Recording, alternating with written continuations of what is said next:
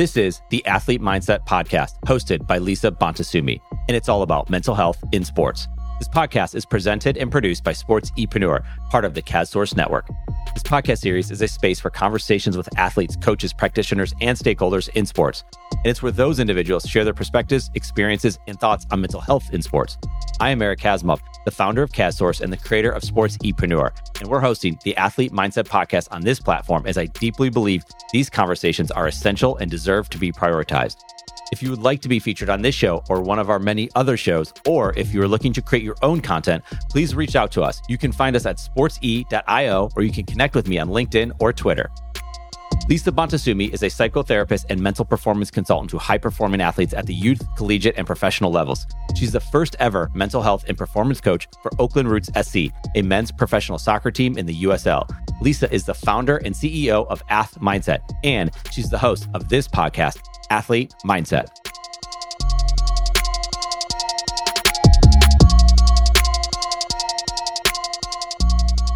Welcome back to another exciting episode of Twins Talk It Up.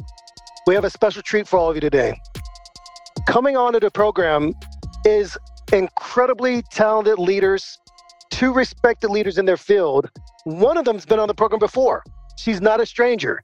If you want to go back to episode 79, we were fortunate enough to have Lisa Bonta Sumii come on the program and talk about the importance of mental health in sports.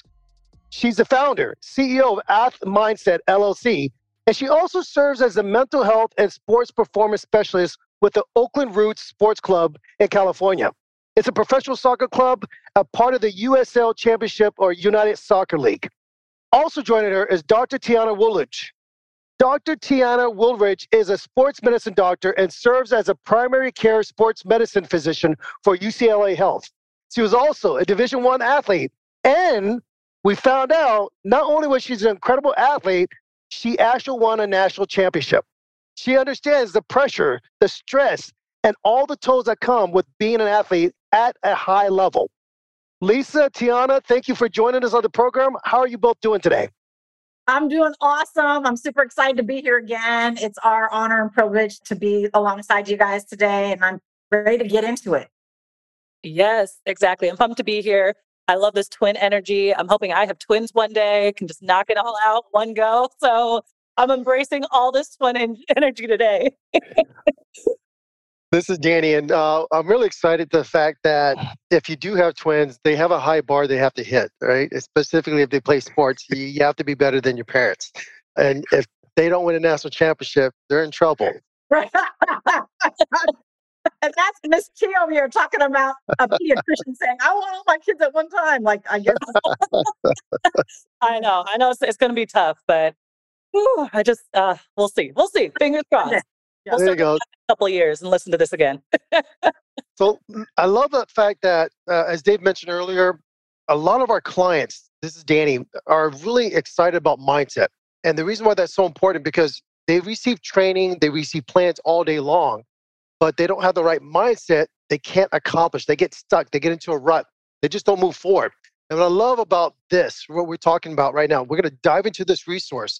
It is for athletes and professionals. Notice I say athletes and professionals who want to take control of their mental health. The AthMindset Workbook. Now, you guys can get this at Barnes & Noble. You can go online and get this. The Ath Mindset Workbook, training your mind for optimal mental health in sport and in life. I love how even the title makes it crystal clear that this is for leaders both on and, of course, off the field of competition. Lisa, can you tell us about the inspiration behind creating the AthMindset Workbook and exactly how this applies not only just for athletes, but also for the professionals? Yes, thank you so much. I mean, I think it's so important because I think that all performers are athletes and all athletes are performers. And the C suite corporate America leaders who are in front of people, are having to present and present their ideas soundly and concretely, need to be able to be grounded in how they present. So when we talk about ath mindset, it's like, who wants that high performing athlete mindset in whatever it is you do? Moms, teachers, first responders, all of us, right?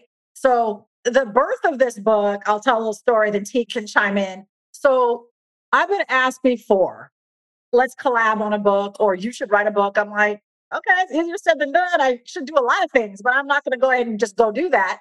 But there was something special about Tiana. So we met by mutual friend Karen Phelps Moyer, the daughter of Digger Phelps, a legendary coach, basketball coach for men in at Notre Dame University.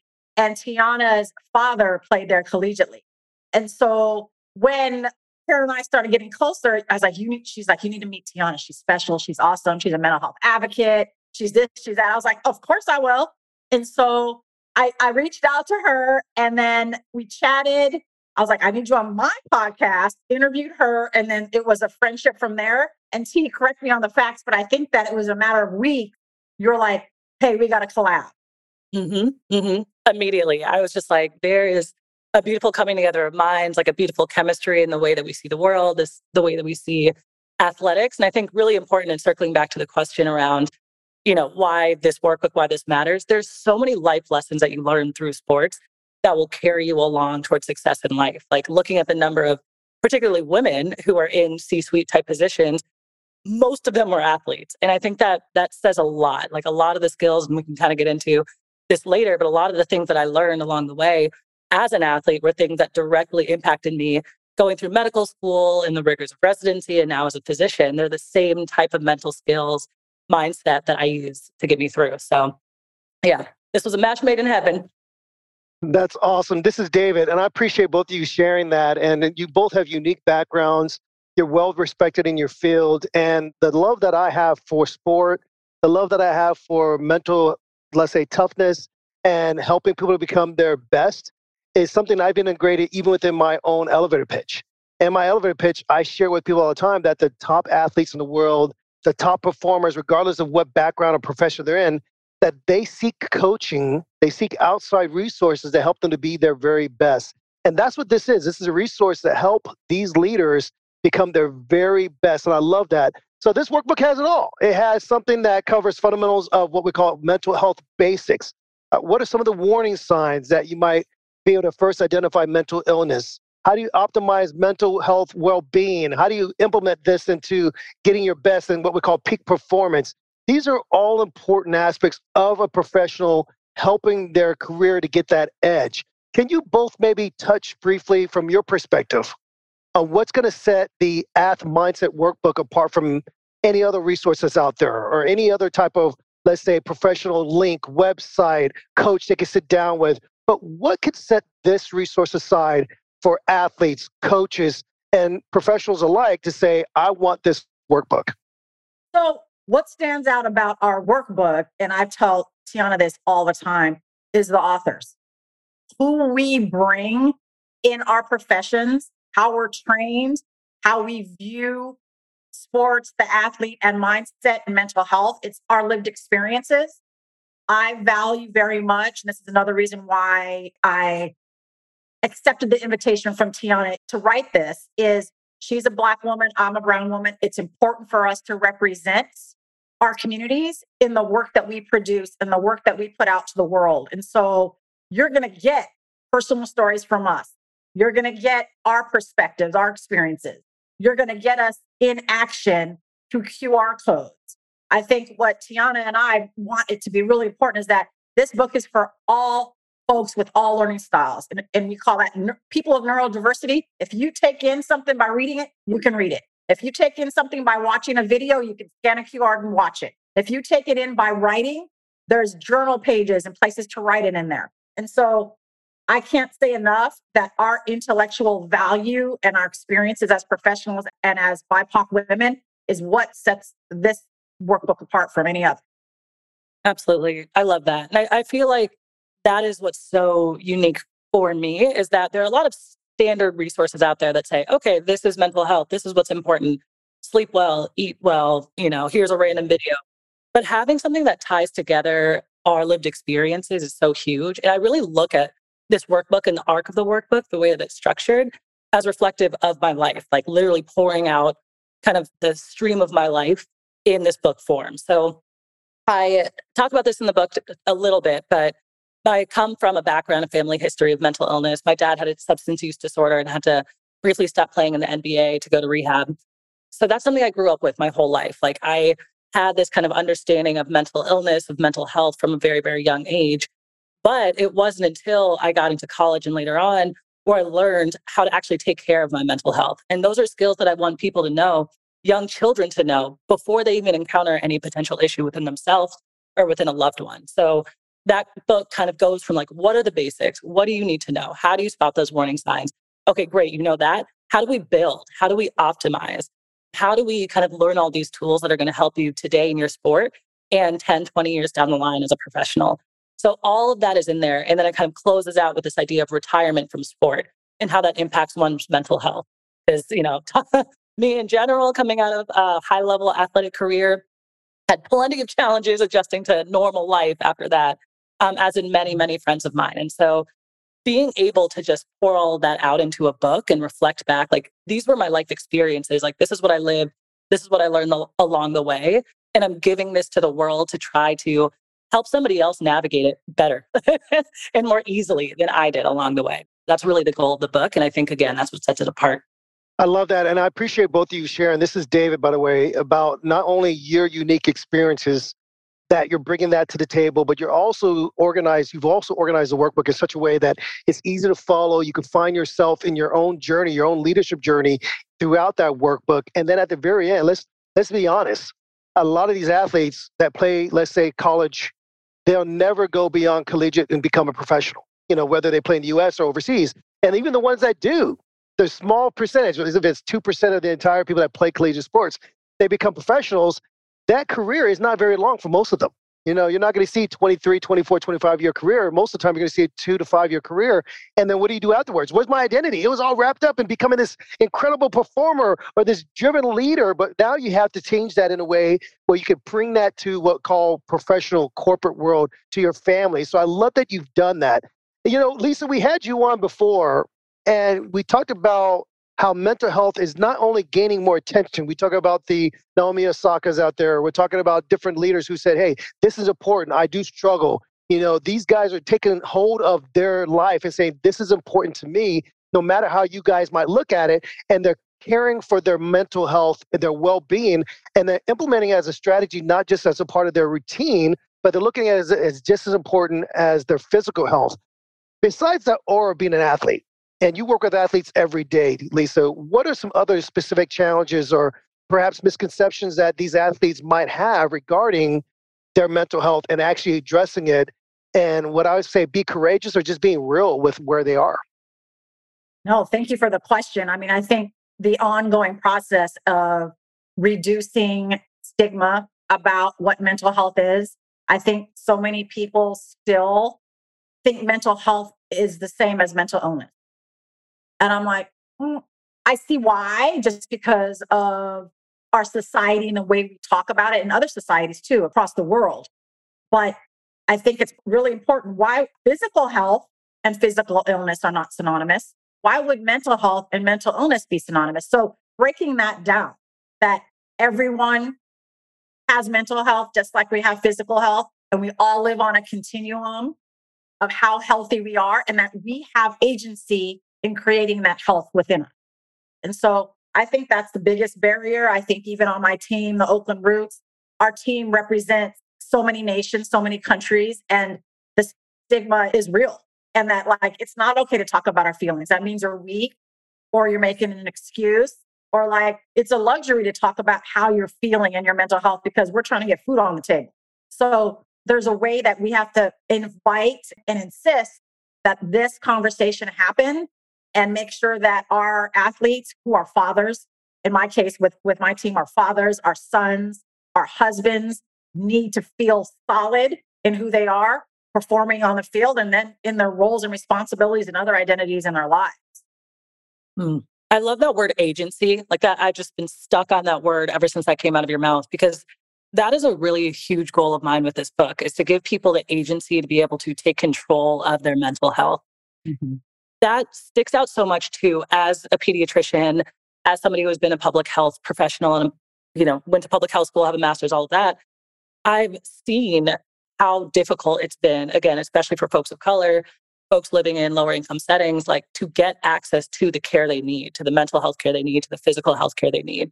And so a lot of what I feel passionate about as a doctor is like getting the tools that we have in the hospital out into the community and out into the world. So there's not this barrier or this wall that exists in between, you know, the professionals who have all the knowledge and the people who need that knowledge. And so that's been a big goal of what I've been doing with this book and with other projects that I've worked on is give people the tools to be able to take control of their lives, to be able to take control of their health, to be able to take control of their performance. Because for me, that's what sets aside someone from being average and some and somebody from being elite you know, somebody from being high level is being able to say, okay, well, I'm just going to show up in this practice and do the things that somebody tells me. Whereas if you take agency, you're like, okay, I'm going to put in extra hours. I'm going to watch film. I'm going to, you know, do these drills on my own when I get home from practice at like 10 p.m. Those are all those things that I was doing on the side, getting those extra reps in, putting in that extra work, having that agency to get me to the next level, to, you know, win a gold medal, to be able to play in college, all these things.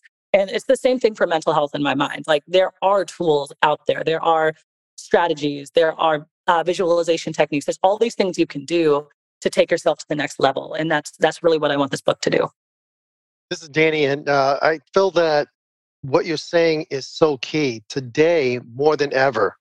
There's been a light that shined out now, as Dave talked about earlier. That now, with all the resources that are available, the tools that are available, there should be little reason why no one can say, I can't get help. Everyone can get help. If you have access to the internet, you can get help. But this workbook is so crucial because a lot of times we hear somebody say something, but if we can actually read it and follow it and do it and put it into practice, that's when change will happen. That's when we'll have this impact. When I think about some of the clients we work with, I'm very, very happy that one of our clients, of course, is Microsoft. And they also allow this thing called the mental health day. Well, you can actually take time away no questions asked as an employee to go focus on your mental health because there, it's very stressful to be in this field of cloud sales, AI, artificial intelligence, where at times you feel like I just can't keep up. I got to get up early. I have to work. I have to take care of my kids. I have to come home. I have to get back to work again. And I see some of these people on at 9, 10, 11, 12 o'clock at night still working, not realizing that the organization they're at says, look, you have no questions asked. You can actually take time away to focus on your mental health. This thing that in your book, the stress response, right? It includes the physical and thought responses to your perception of various situations. What it really means is that at any moment of time, no matter what's going on, I can physically visualize all these negative things happening, and now my body is degrading. There's this response of wanting to fight, you know, just fight and fly and get away from everything and everyone around me but there's a lot of stuff that's happening from a medical perspective. There's a lot of stuff happening right now. And uh, of course, Dr. T, I'm going to ask you a little bit about that. If you can explain a little bit about what's really happening from a medical perspective when it comes to this adrenaline, this cortisol, this stress, everything that's going on during this time of stress that's happening right now. How can professionals, how can athletes understand the situation they're in, and how can they actually get moving forward without just being so frozen by the moment and not doing anything. Can you talk a little bit more about that? I mean, there's a lot of stuff we can talk about from a medical yeah. science perspective, but can you give your thoughts on that? Absolutely. I'll kick it off. And then, Lisa, I know you, this is an each and every day thing you do. So I definitely want to hear your thoughts on this. And I will try my best not to nerd out because there's some deep, like biochemical, psychosocial stuff, classroom text. I want to talk about neurotransmitters and all that, but I'm going to leave all that out for another day. But on a basic level, a lot of people know about the fight or flight response, right? You see something scary, a bear is chasing you down, and you know, you freak out all of a sudden. Your body is sending off all these signals to your eyes to dilate so you can see better, to your muscles to tense up so you can run faster, fight if you need to. You start sweating more, all your blood flow kind of shifts to your muscles and things like that. And so that's really helpful in the short term to be able to deal with whatever you have to deal with. But we have to be able to turn that off because if we leave that system on all the time, it's going to cause damage. And we've seen that the medical research has shown that causing damage like, you know, issues like high blood pressure, chronic headaches, chronic fatigue, heart disease, immune related issues. There's all these kinds of negative consequences of prolonged stress responses. And so, and especially for young children, there's lots of research showing about how like prolonged stress is really, really linked to poor health in adulthood. Again, I'm gonna stop myself before I dive too long on that. But the really, really important part about that is understanding how we can turn the stress response off and recognizing that it is a response to something and like any response, you have control over it. It may be easier, for example, if somebody, you know, pisses you off or cuts you off in traffic, your quick response is going to be to like, I don't know, flip them off and scream and like lose your mind. But you also, it's a response. You have a moment where you could take a deep breath and like, you know, just wish them well and go about your day. And so it's the same thing. There's the easy response and there's the harder response. What's really, really cool to me is a skill that I learned in uh, my volleyball career as a Princeton athlete. Talk about this in the book is that there is a way that you can teach your body how to interpret that stress response, the muscles being tense, you know, feeling sweaty or feeling nervous. There's a way you can kind of look at that and say, all right, this is my body becoming ready and prepared to take on whatever challenge is in front of me that I will take on and conquer successfully. And so I would literally use that. You know, I would be on the sideline of a game, you know, ready to go in, or, you know, I'd be waiting for the serve to come over the net. I knew the ball was going to me to get this last point to win the game or to not lose the game.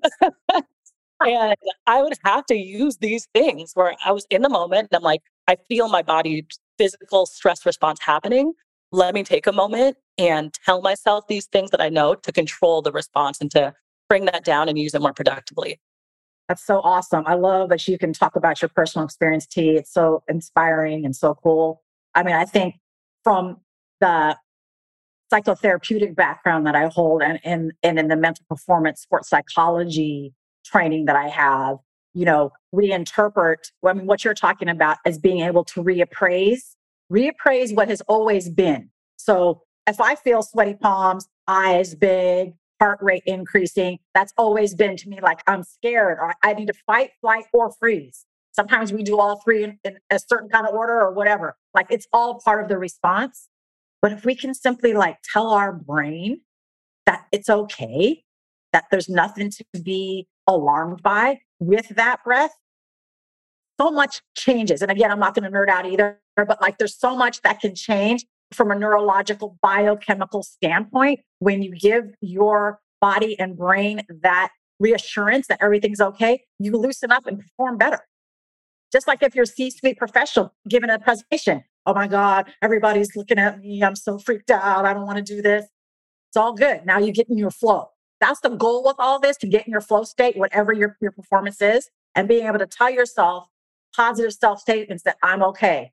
I'm here to rock it. No other reason. Bring it.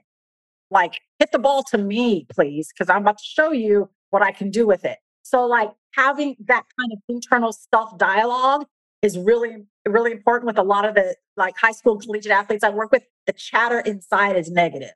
So, if we have that agency and we can respond to it, it makes it all that much better. This is David, and I want to share so many things because I'm smiling as you both are talking. It's bringing me back to some of the conversations you and I've had, Lisa, and conversations I have with my clients.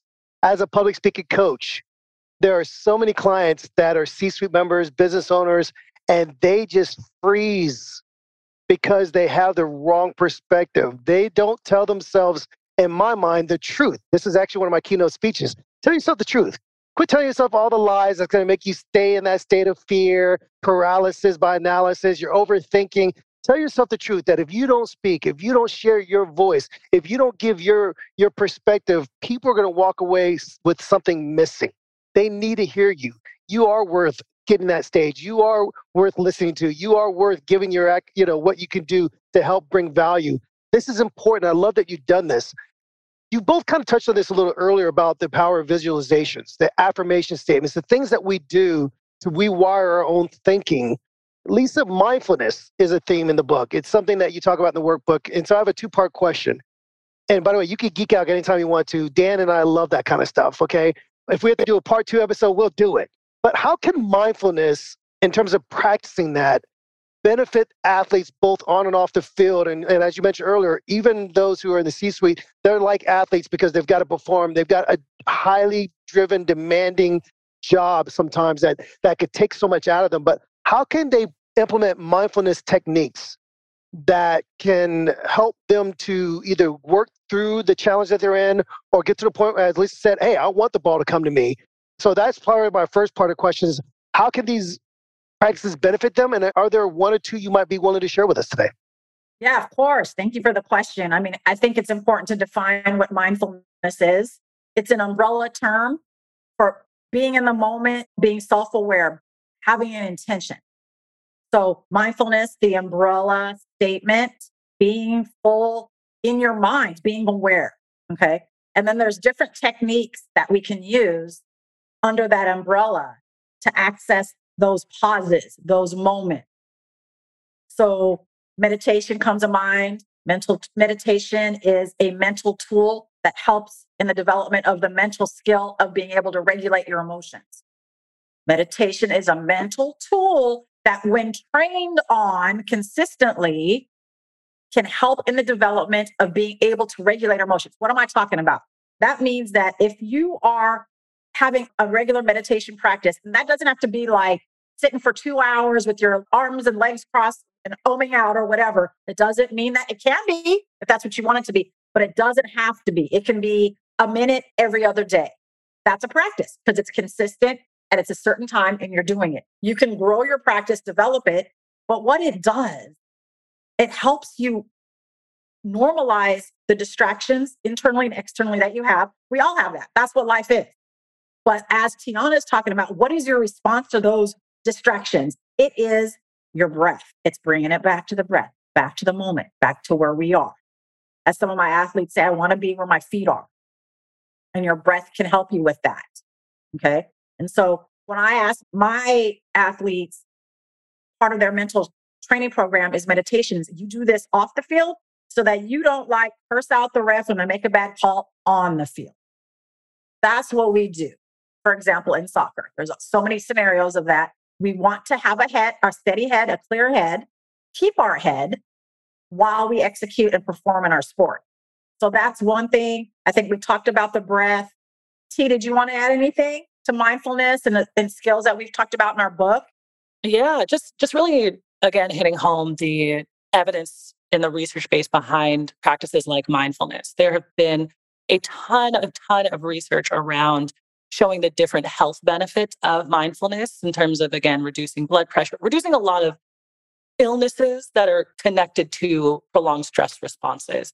So again, the blood pressure, cardiovascular disease, mental illness, there's a direct link between those who practice mindfulness regularly and those who are healthier, not necessarily suffering from these diseases. So that is a huge, you know, from just the perspective of taking agency of your own life, of your lifespan, your life expectancy.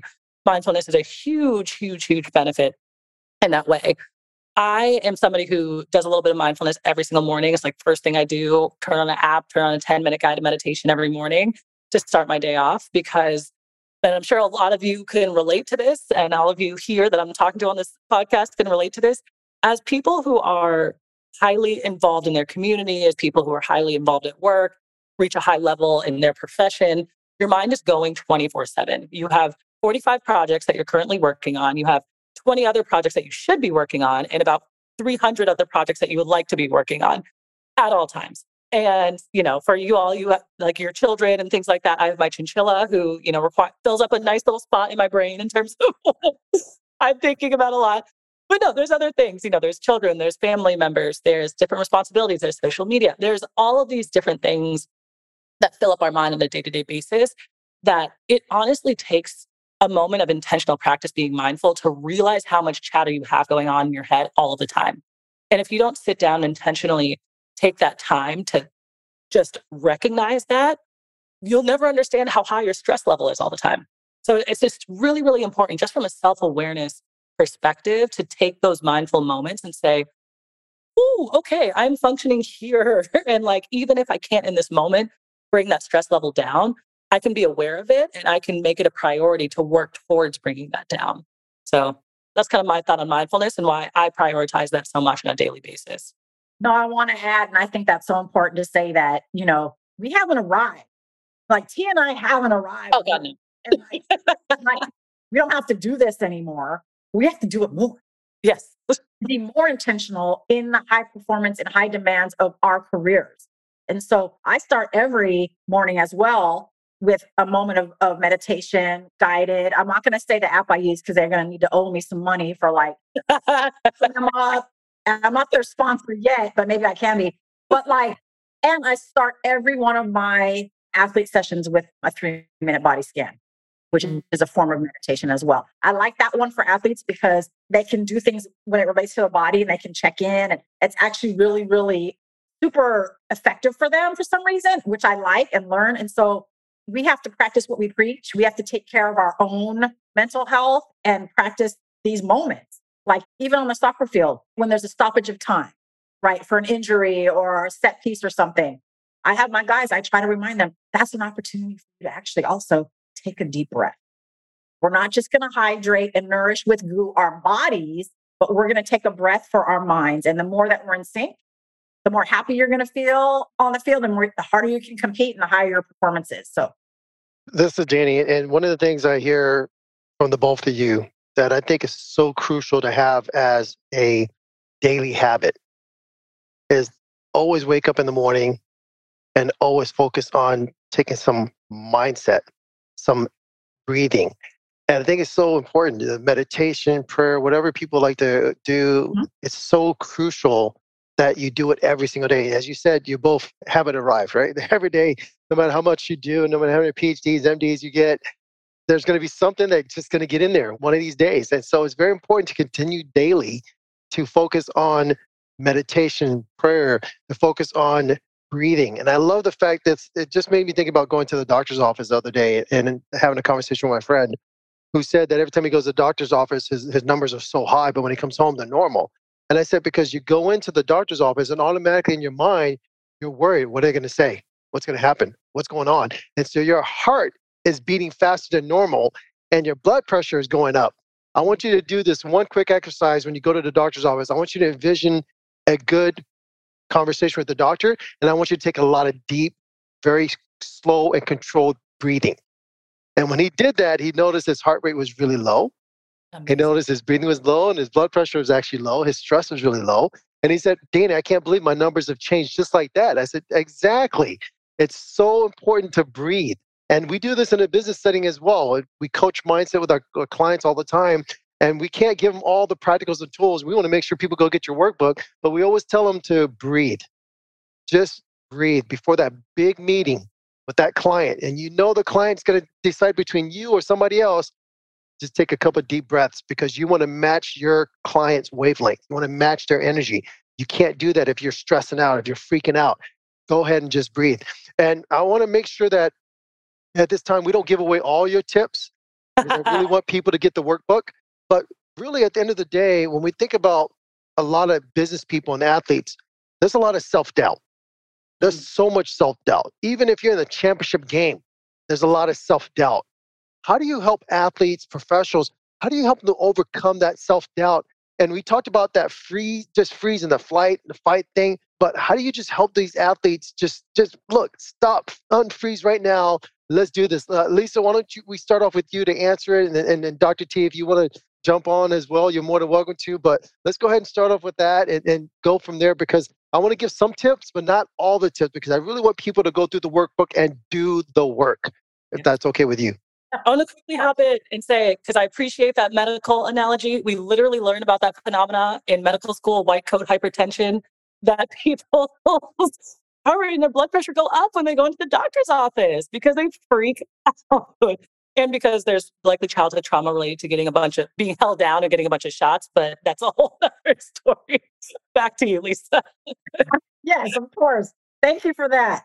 Yes and so well it's interesting because i don't want people to think that there's a magic pill for that. You know the breath i mean we keep coming back to it. That's the most effective in the moment thing and as i like to say hey it's free like you don't got to buy nothing. It's not on sale. It's not discounted. It's free. So why would you not engage in it? My philosophy and the way I look at it is that you treat every moment of every competition or performance the same. We don't put more pressure on ourselves the last moment of a match, the 18th hole. We don't do that. We stay even in our approach. We stay even in what we're doing, no matter how we feel. And that goes back to, and I'm not gonna, yeah, give up all our tips, but like, what is your pre competition or pre performance routine? How setting that up leads the brain to know this is what's happening next. Those of us who parents can know that and realize, you know, when we tell our kids the bedtime story, you know, well, we start if you back up from the routine. It's time to wash your face. It's time to brush your teeth. It's time to go use the restroom. It's time to get in bed. Every step of that routine gets them closer to being asleep in REM because they know and expect it. It's the same with routines in performance in corporate America, CEO, C suite, whatever, elite athlete. Don't change the stuff. I was just talking with one of my athletes on the routes. The last 10 or 15 minutes of the game, I get super fatigued mentally and physically. I was like, this is what we're going to do. We're going to talk about the sort of physical and maybe medical piece of that. But I think that's all mental towards there at the 10, 15 minute end. So some of the positive self statements we came up with like, I play these minutes like any other minute. I can do anything for 10 to 15 minutes. As I move through this part of my competition, I am refreshed and rejuvenated. Like, so, like, we don't put that pressure on ourselves there because we've prepared from the beginning to the end and we want to stay even.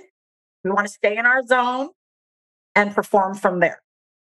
I love that. I'm about to take my phone out. So can you say that again so I can record it and play it the next time I have to talk to an angry patient or something? that was amazing. That was amazing. And so yeah, I'll just I'll throw in my two cents with two mindset shifts that I think are really, really important for anyone dealing with self-doubt. I think the the first one is this simple shift from thinking in your head over and over and ruminating on this idea of what if it goes wrong? What if this goes wrong? What if I do this wrong? To shifting into what if this goes right? And what if I do this right? Mm. That's a huge, huge, huge, huge self confidence booster. If you're able to shift into a mindset of you being successful, of you executing something correctly, that will completely change your life. So that's one thing. The other one is kind of a, a funny, you know, showing my humanity, showing my human side kind of moment piece of advice. My brother is weirdly great when it comes to relationship advice, even though he's single and hasn't really, eh, you know, anyway, won't get into his whole, won't get into his business. Anyway, great relationship advice. I remember when I was getting out of college I'd been dating someone for years and broke up and it was really awful. And I was just like crying, crying. I was like, oh, like he just makes me so mad because of this. He makes me so mad. And he said to me in that moment, my brother was like, Tiana, you know, no one can make you feel anything. And I was like, what are you talking about? Like, he's doing this thing and it's making me mad and blah, blah. He's like, no, no, no. Like, you're deciding to get mad about that. Like, he's doing something and like, that's whatever, that's on him. But like, you are deciding in your mind and in your body to like be angry about that.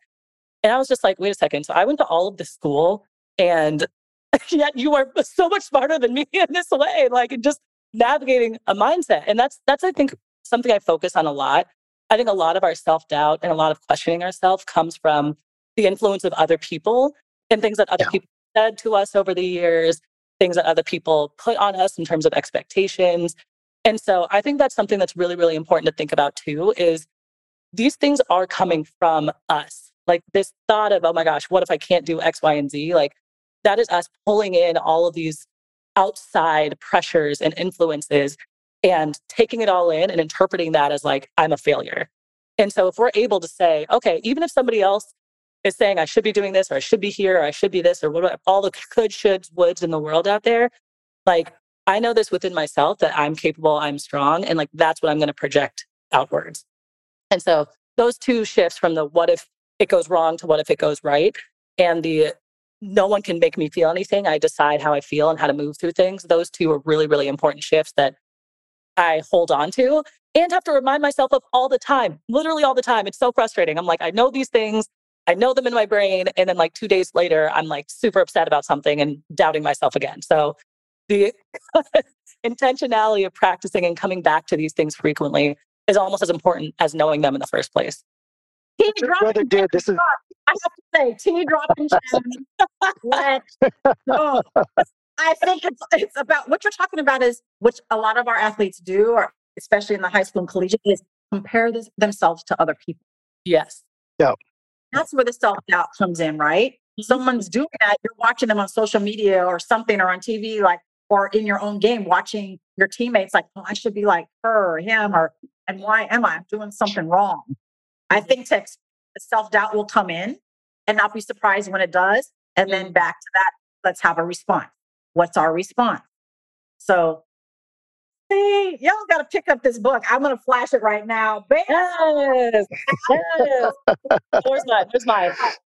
The thing. Let's go, T, that you're going to be getting within this. So, Well, well, this is David, by the way. And let me say this, uh, Dr. T, Tiana, your brother may not have been married, uh, very observant, very insightful. But the truth of the matter is, most athletes and most C suite members, business owners, when they're going through their role, their job, it's hard. They have blind spots, they have areas that they're going to miss.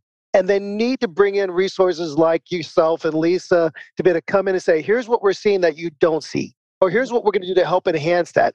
Even the great Usain Bolt, fastest man, flat out was incredible, incredible career, fastest man to do it. Talked about even for less than a 10 second race, how many hours and hours and hours he put in with his coaches, how to mm-hmm. get off the block, because that was one of his, his biggest challenges was getting off the block. He was never one of the fastest. But how do you get off the block? How do you keep that speed? How do you keep that form? And why is it that he kept speeding up through the tape and everybody else was slowing down? All these things happen from an outside set of eyes, outside set of opinions, being able to say, let's come in, let's help you there. So there's a reason why we need you, ladies. There's a reason why we need you in the field. We need you to tell us what we're not seeing because we want to be our best. And so even though your brother wasn't married, it's great that he was able to see these things, Tiana. But I want to ask this question real quick when it comes to your work here with the AthMindset. You have a workshop as well that you put together that complements the workbook. Talk about what athletes, what leaders can expect from going through a workshop that you provide on this. Absolutely. I am really excited that I was able to infuse this workshop instruction into the book. And again, that goes back to Lisa's brilliance of being like, let's put in QR codes. Let's find a way to make this book even more engaging than it already is. And so this goes back to 2019. It's actually when I created my first mental health workshop for athletes with Princeton student athletes. I was in my public health degree at the time and I realized that like a lot of the lessons that I learned about mental health came from my time as a student athlete. And I wanted to give that back to the school in an intentional way. Like I didn't yeah. want to be, I accidentally stumbled through all the challenges I did and stumbled my way into therapy and figured this stuff out along the way. No, I was like, we are going to be intentional about giving people the tools that they need and helping student athletes be leaders in taking on their own mental health. And so the workbook does actually include a link to a workshop both PowerPoint slides and a facilitator guide that walks people through how to lead a workshop on mental health for an athletic team or for a group. And so that is something that, again, kind of breaks down the workshop in a different way and helps stimulate conversation and discussion around what does mental health mean to you? What does it look like to be mentally well? What does it look like to not be mentally well? How did your family think about mental health and mental wellness growing up? What are some of these skills that we can learn and practice all together today? And how can we make a commitment to our mental health? All of that stuff is included in this workshop. This is Danny, and I really want to encourage our audience that's listening today. Look, pick up the book, number one. And number two, attend the workshop. And I'm going to expand on that in just a moment. I will tell everybody out there there's something that I've convinced my wife to do. And I know that's going to sound crazy, but I did this thing called Wim Hof a while ago and I did these things called ice baths that would just shock you no matter what. And before I jumped into the ice bath or before I turned into the ice cold shower, instead of thinking about it, I imagine myself because I ran track in high school. I was just say three, two, one, or ready, set, go, and I would jump in. I know mentally if I don't go in that shower, if I don't get into the ice bath, when I say go, I won't do it. And so that was always my clicker that three, two, one, go. And I just do it. Whether I felt like it or not, I just did it. And so I've actually convinced her to go and do the cold plunge. You know, she's not she's not excited about it. But mentally, there's so many benefits from health benefits for doing it. But really, it's a mental thing for me. It's the breathing. Slowing down the breath actually allows your body to assimilate really easily in cold situations rather than this shallow, quick breathing. So I want to encourage your audience look, don't just pick up the workbook attend a workshop. And that leads to this question I have here for the both of you, Dr. T and Lisa, is are you going to expand these workshops? Because I believe that not only athletes in NCAA, high school, middle school, not only professional athletes need this, I believe so many people in the corporate world need this as well. They need your workshop. A workbook is one thing, but having a coach right there to help you is so much more crucial. And I can even see us bringing this into our business for our clients that we coach every single day. Are you expanding these workshops because everybody wants to be a part of it? I mean, Wim Hof can only do so much. He had to go train the trainers and have them come down here because there's no way I'm flying out to where he's at. He's got to come to hot Texas, you know? So tell us, are you expanding these workshops because we all need to know? Yeah, that's actually the fact that you said the train the trainer model is awesome. That's what I was doing for the Princeton student athletes. So they have student athlete wellness leaders that I was then teaching how to run this workshop in this way for their teams, which was really cool because so they could have that intimate moment together as a team and do that part. But yeah, I personally have done workshops all over from, you know, little middle school, elementary school age kids, all the way up to college level, workshops for parents around mental health, for athletic departments, coaches around mental health. And at Lisa has been speaking all over the world, quite literally. So she's the one I'm trying to learn from when it comes to athlete mental health. T, oh my God. Anyway, don't don't get me getting to boo hooing a little bit about like just what we're building. I'm just so proud. Yeah. I'm proud of how we've come together. But I do workshops pretty much almost every day in some form or fashion. So I have a couple teams that I meet with weekly.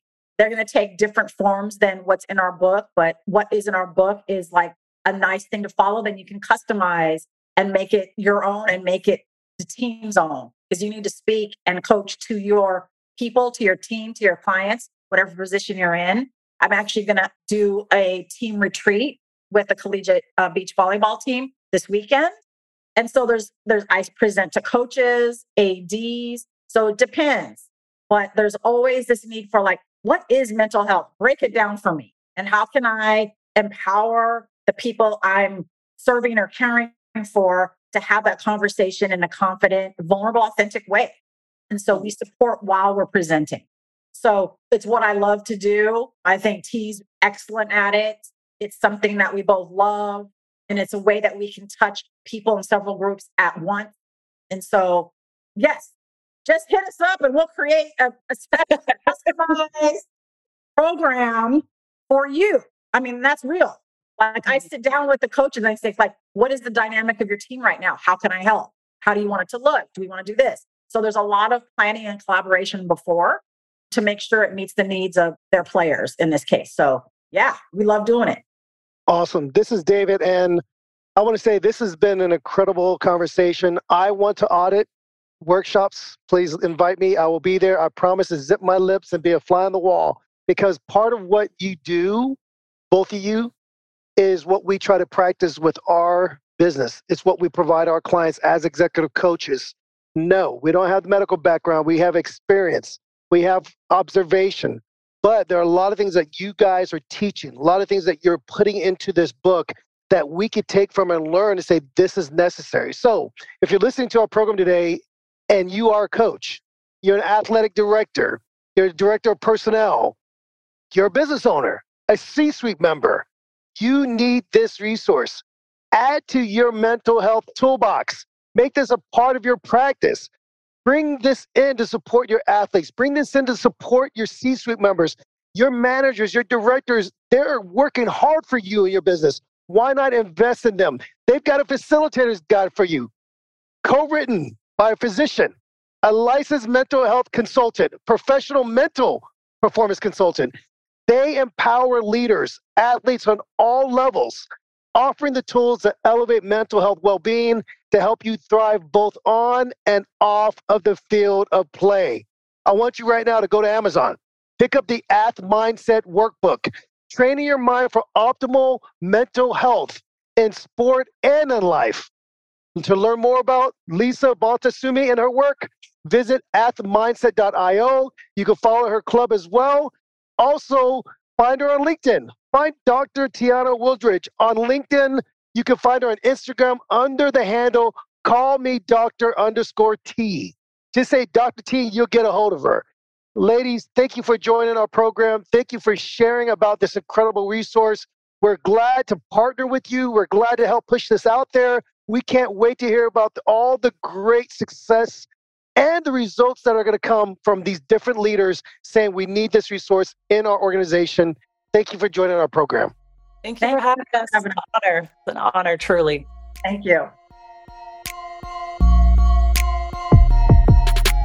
Athlete Mindset is part of the CASSource Podcast Network. At CASSource, we love podcasts. In fact, we love building podcasts, everything from development to production. Because of all that, we're growing this one of a kind podcast network. If you have a podcast or looking to launch a new podcast, then we should talk. You can message me on Twitter at Eric underscore Kaz or hit us up any way that works for you by searching CASSource on your social media app of choice. Let's talk about your podcast joining this one of a kind podcast network, the CASSource Podcast Network.